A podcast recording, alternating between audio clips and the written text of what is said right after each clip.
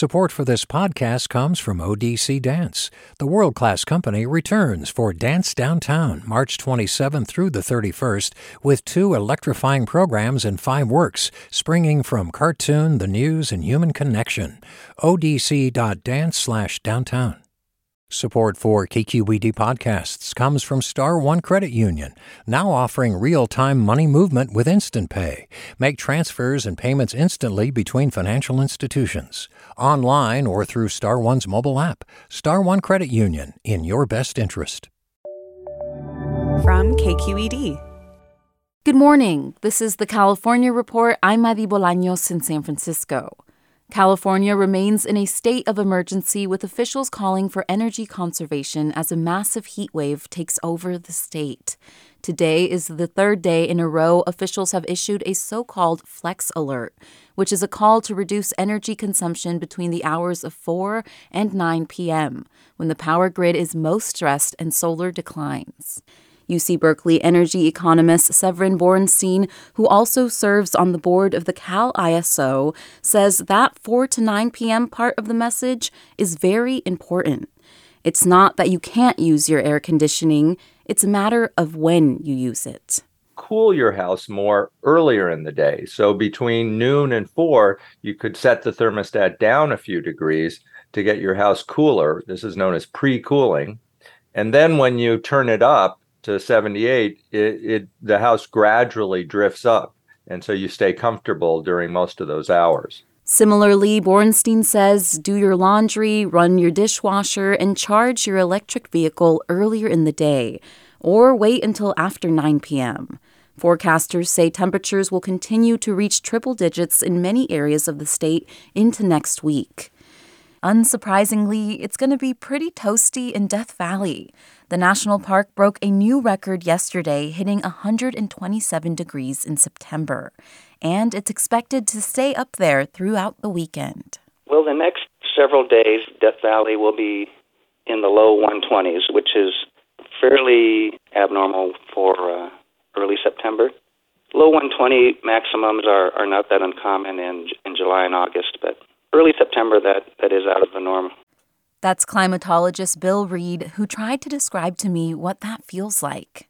I looked up the uh, antonym of invigorating, and it's, it's the opposite of invigorating. It's, it's kind of like a sapping feeling or draining feeling. You just feel blah, and you just want to find shade and sit and do nothing. And it's just like a you know being in an oven, having a, a big heat wall of heat on top of your head It's kind of hard to explain if you've never been in heat like that, but if you've been to Palm Springs or Vegas in the summer, you, you kind of know. Or the Central Valley. In the Central Valley, blistering heat has made the region's only children's hospital extra busy. KQED reporter Daisy Nguyen talked with a trauma nurse in Madera. Christina Pasma says on hot days, doctors at Valley Children's Hospital admit more kids to the ER. They are seeing lots of patients for a variety of different things, but certainly the heat does contribute to children coming into the hospital. Young kids have more trouble regulating their body temperature than adults do. And they're more susceptible to dehydration because a larger percentage of their weight is water. And so it's much, much easier for a child to become dehydrated earlier than it would be for an adult. So prolonged exposure outside in the heat can actually be quite dangerous for them. She says heat can also exacerbate existing health conditions like sickle cell disease. She advises caregivers to keep medically fragile kids out of the heat. For the California Report, I'm Daisy Nguyen. And in preparation, cooling centers have opened around California, including in the Silicon Valley, where unhoused people, senior citizens, and those without access to air conditioning are especially at risk. Michelle Covert, Santa Clara County's homeless and housing coordinator, says the county will also provide tarps and mylar blankets for shade from the sun, as well as water for the unhoused. Covert says residents should check in on seniors throughout the next week because some seniors don't think to turn on their air or fans, or they go out and do yard work, and it uh, it quickly they can quickly be overcome by the heat. Santa Clara County is also using public libraries as cooling centers, which are open to anyone who needs them. Over in Los Angeles' Echo Park neighborhood, the California Report's Saul Gonzalez asked friends Nick Ukin and Eleanor Golan about how they're responding to the heat. And it sparked a lively debate about what to do in triple digit temperatures but they did agree on what's causing the heat wave. I just am going to go to the beach like every day. It's too hot to go to the beach. No, it's not. It's too hot to go to the beach. No, it's not. It's too hot to go to the beach. It's too hot to drive. Wear a hat and you get, and then you get to swim the whole making time. You get to stay in worse, the water. making people crazy. I, I really sparked an argument. I'm sorry yeah. for that. People are don't have AC in their car, so they're getting road rage. Do you got a response to that? Um, The whole going to the beach anti-argument? I mean, I'm also not wearing all black on like a hundred degree day. I'm wearing a light linen dress, so I've actually learned how to adapt to This the is heat. this is like literally the most summer thing I have. This is, I mean, you're wearing tight black skinny jeans and leather shoes. Do you think this is when you feel the heat this weekend? Is it just a heat wave to you, or is it climate change? Climate change. Climate change. I mean, heat wave as a result of horrible climate change. You are out to lunch if you think it's, it's anything else besides climate Yeah. change. It's not just the weather. No, No. no, No, no, no. no. It's every AC unit that is turned on to cool us down, but is just emitting heat. Tons and tons and tons of heat. Renee Cabrera lives in Rohnert Park and says he's ready to soak up the sun this weekend before the cold winter sets in. Maybe just swimming on the pool, just a little bit and drinking some. But but uh, I think uh, the most gonna do is to swim. You know, because the how we have to take the sun right now because when the winter is coming, we can do that. Sylvia Infante says hot afternoons aren't great for business at the Petaluma Farmers Market. A little worse just because people, um, especially for the evening ones, um, they stay away and go to the pools, go to the lakes, don't blame them.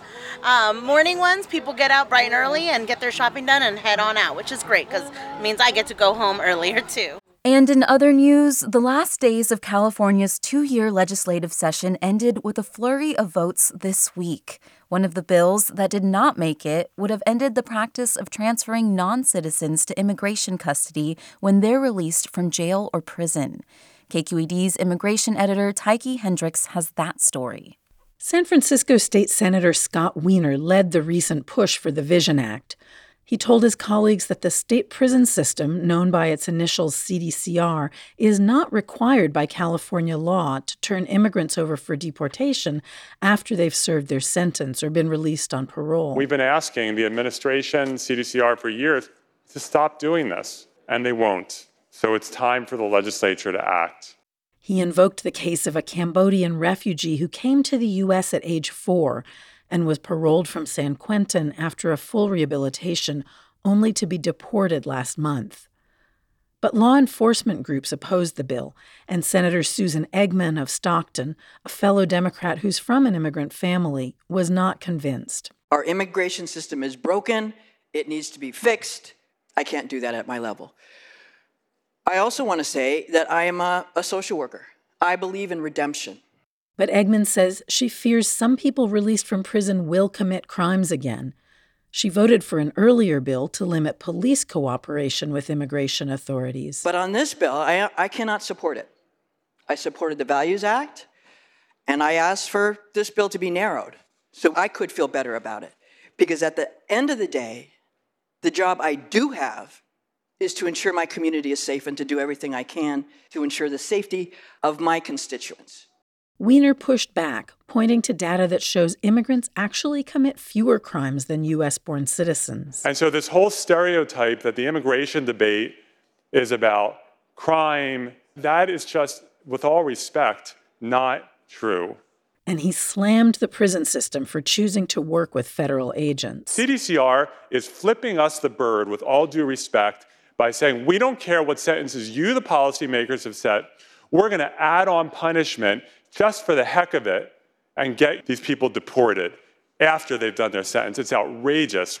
Last year, the state assembly resoundingly approved the bill.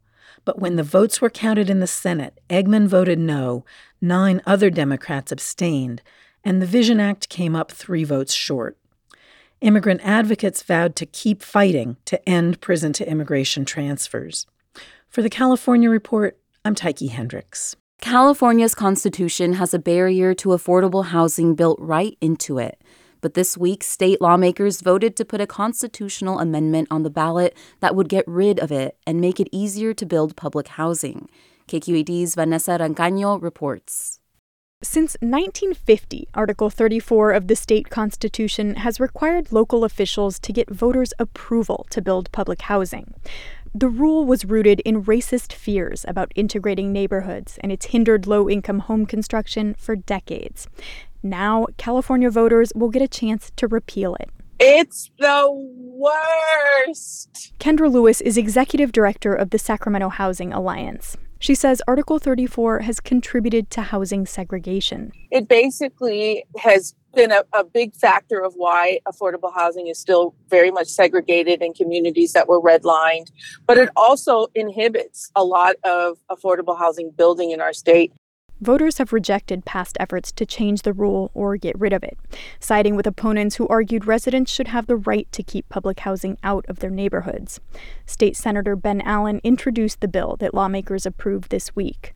He says things are different today. There's no organized opposition yet, but he says it'll take a big push to educate voters. We feel confident that when Californians are made aware of, of this issue, they'll stand with us and, and we'll, we'll get this relic repealed. It's a real stain on our Constitution, I believe. The repeal of Article 34 is currently set to go to voters in 2024. For the California Report, I'm Vanessa Rancaño.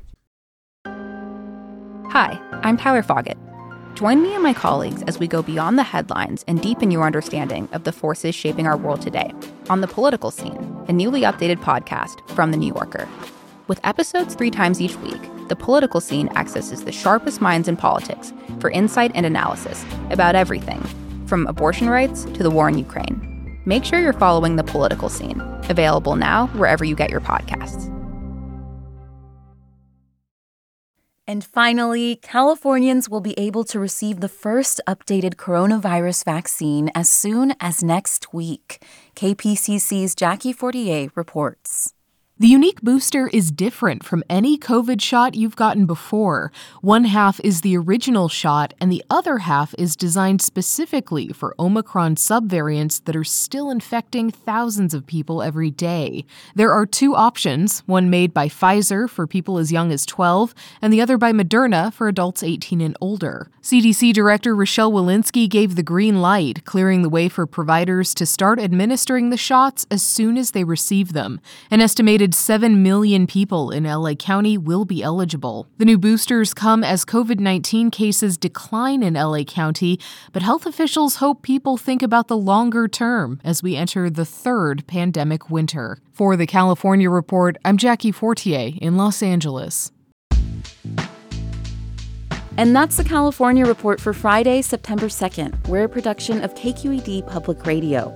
Our engineers are Katie McMurran and Danny Bringer. Our producers are Amanda Stupi, Holly J. McDede, and Keith Mizuguchi. Our editor is Angela Corral. Our interim director of news is Ki Sung. Our vice president of news is Ethan Toven Lindsey. And our chief content officer is Holly Kernan. I'm your host, Madi Bolaños. Thanks for listening and have a great day. Support for the California Report comes from Silicon Valley Community Foundation, supporting KQED reporting on early childhood policies and practices around the state. Learn more at siliconvalleycf.org. Stanford Healthcare, alerting listeners to the critical blood shortage in the area. Now's the time to donate blood and make a difference. StanfordBloodCenter.org. And Eric and Wendy Schmidt, whose philanthropy includes Schmidt Ocean Institute Coming this fall, the launch of research vessel Falkor 2, advancing the frontiers of ocean science and exploration, on the web at schmidtocean.org. Support for this podcast comes from ODC Dance. The world class company returns for Dance Downtown March 27th through the 31st with two electrifying programs and five works springing from cartoon, the news, and human connection. odc.dance slash downtown. Support for KQED podcasts comes from Star One Credit Union, now offering real-time money movement with Instant Pay. Make transfers and payments instantly between financial institutions, online or through Star One's mobile app. Star One Credit Union, in your best interest. Hey, Jon Favreau here. There's no shortage of political takes in 2024, but quantity doesn't cut it. We need a better conversation about the latest biggest election of our lives. On Pod Save America, me and my co host cut through the noise to help you figure out what matters and how you can help. Every Tuesday, Wednesday, and Friday, Pod Save America is breaking down the political news that makes us laugh, cry, and snap our laptops in half. Expensive year for laptops. Make sure to check out new episodes of Pod Save America on your favorite podcast platform or our YouTube channel now.